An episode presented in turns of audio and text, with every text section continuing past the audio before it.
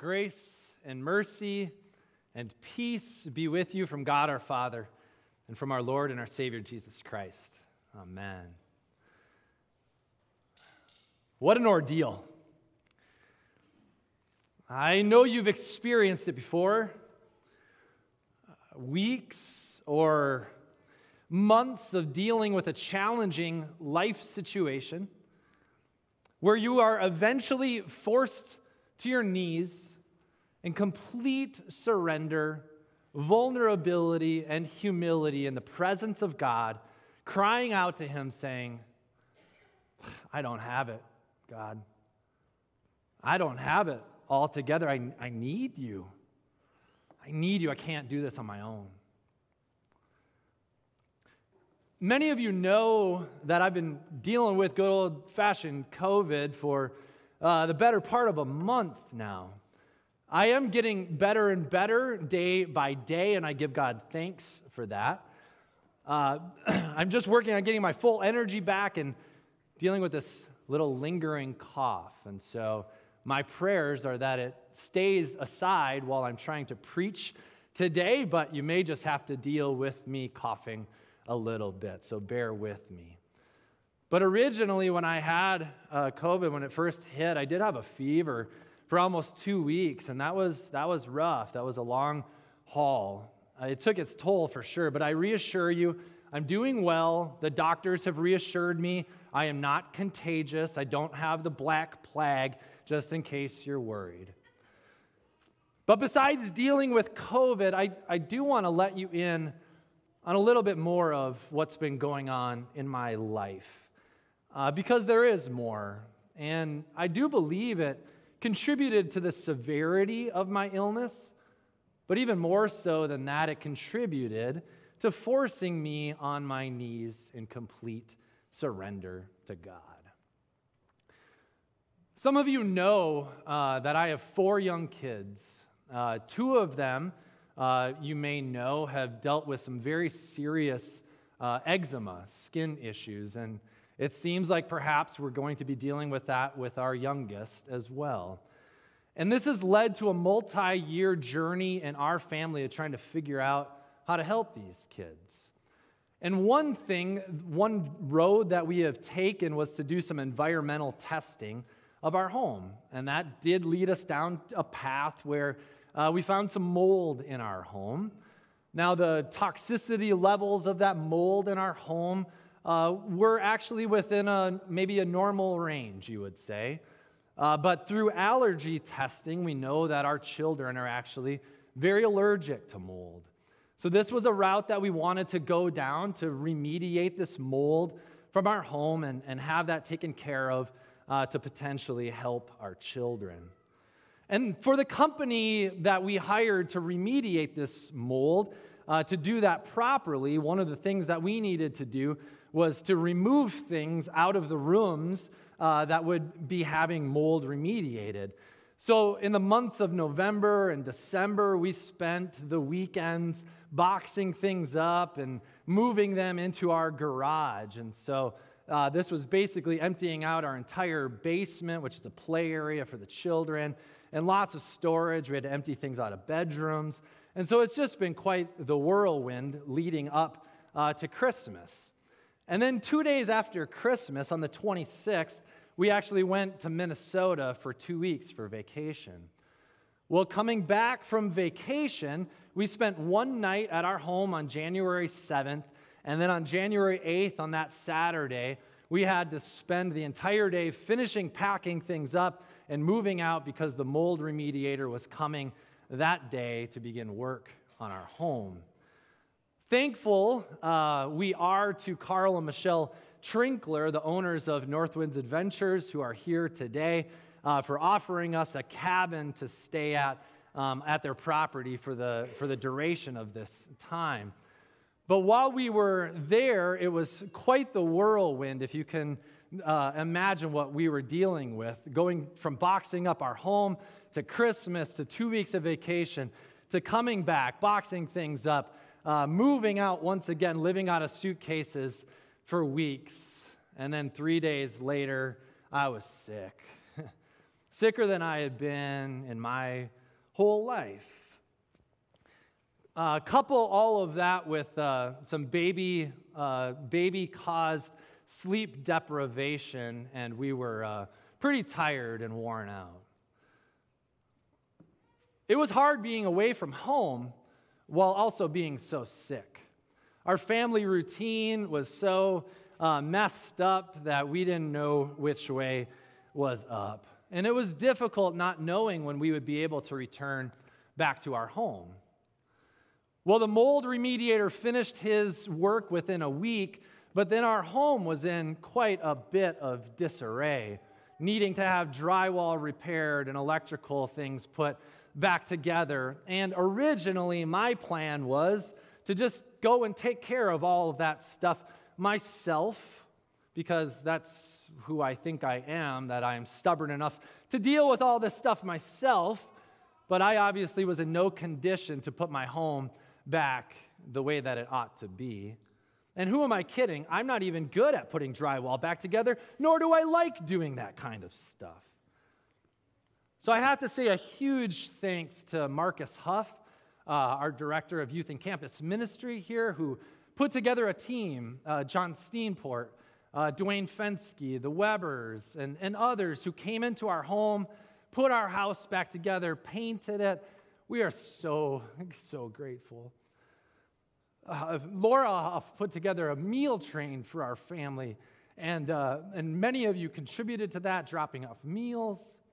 Pastor Kevin, you, you, you nailed it, covering things here, preaching, tending to responsibilities. Sam leading music, Dave leading music.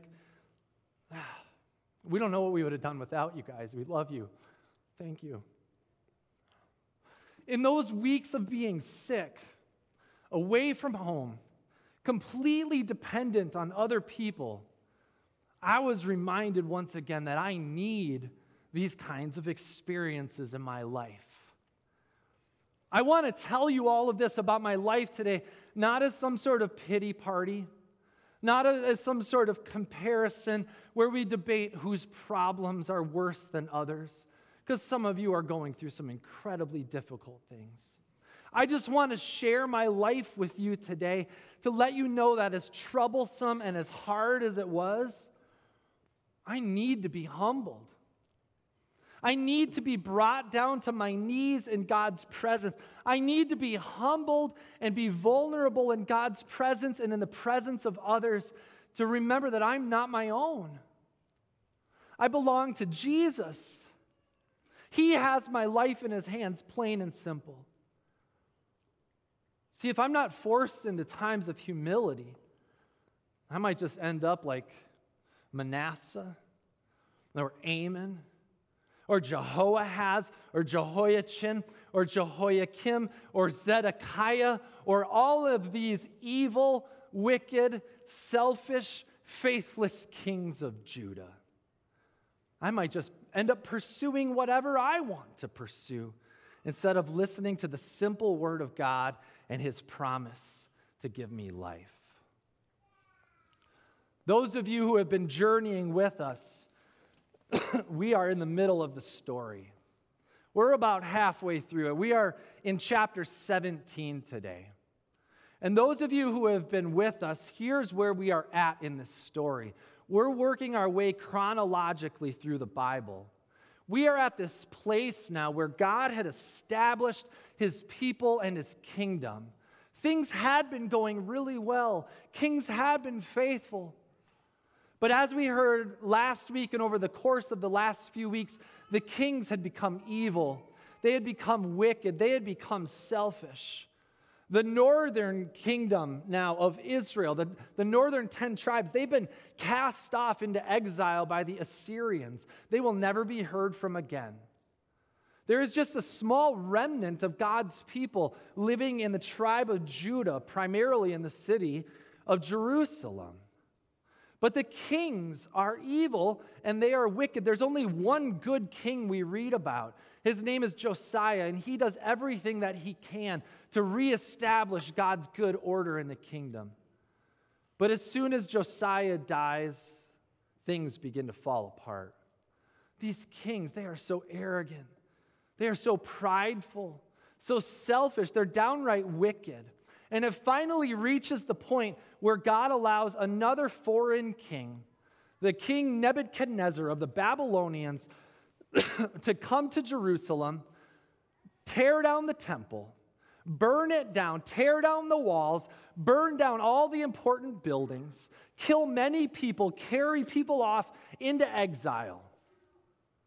This, this is where we're at in chapter 17. This is not good for God's people. It sure seems like this is the end. The end of the story, the end of God's people. Is it? It sure seems like it according to worldly standards. But God, in His almighty wisdom and grace, is always faithful to His word of promise to give life. A long time ago, at the beginning of the story, God made a promise to Abraham that through Abraham, all nations of the earth would be blessed. That promise was passed from Abraham to his son Isaac, from Isaac to his son Jacob, even down now to these people who are being faithless to God. Even in the midst of their faithlessness, God is faithful to his promise to work it out. He is going to use these people some way, somehow, to bless all the people of the earth. You'll have to stay tuned as we go through this story to see how he's going to work it out. But a little spoiler alert it has something to do with Jesus. We've seen it over the last couple of weeks as we've been getting to know some of these kings of Israel. We've also been getting introduced to prophets, prophets who are spokespeople for God. They come to kings, they come to people to speak God's word of truth to them. Regardless of the ears that will hear it or the hearts that will receive it, their call is to speak truth. In chapter 17 of the story, we're introduced to two different prophets, both Ezekiel and Jeremiah.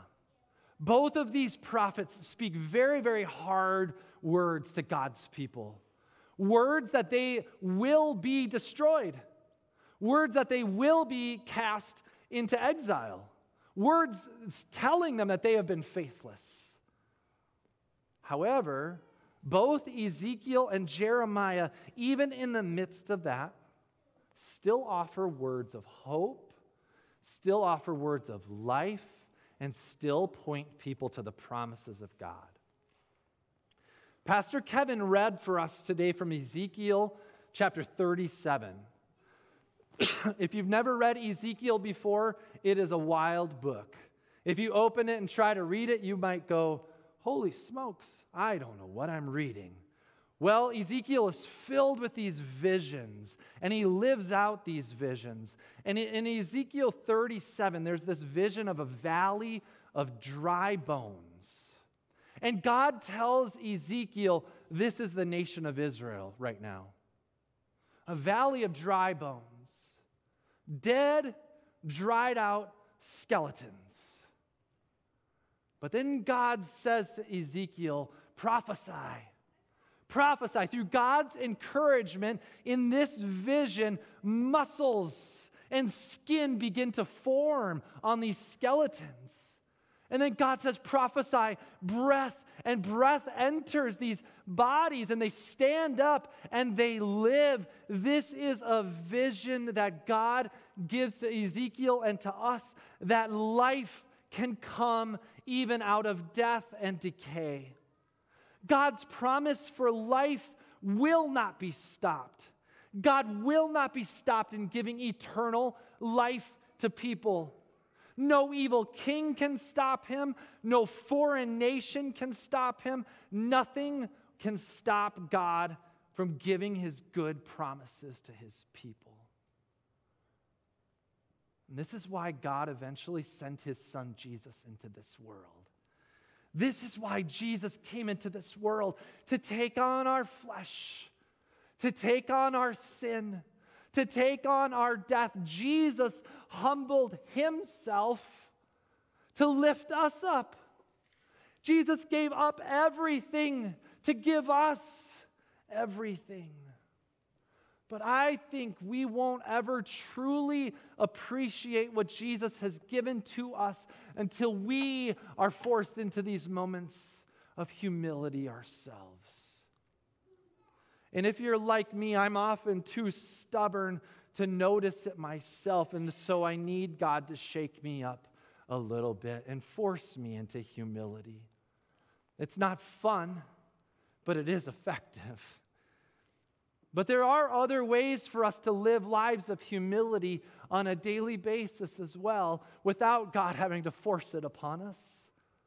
We can live lives of humility daily by thinking of others more often than we think of ourselves.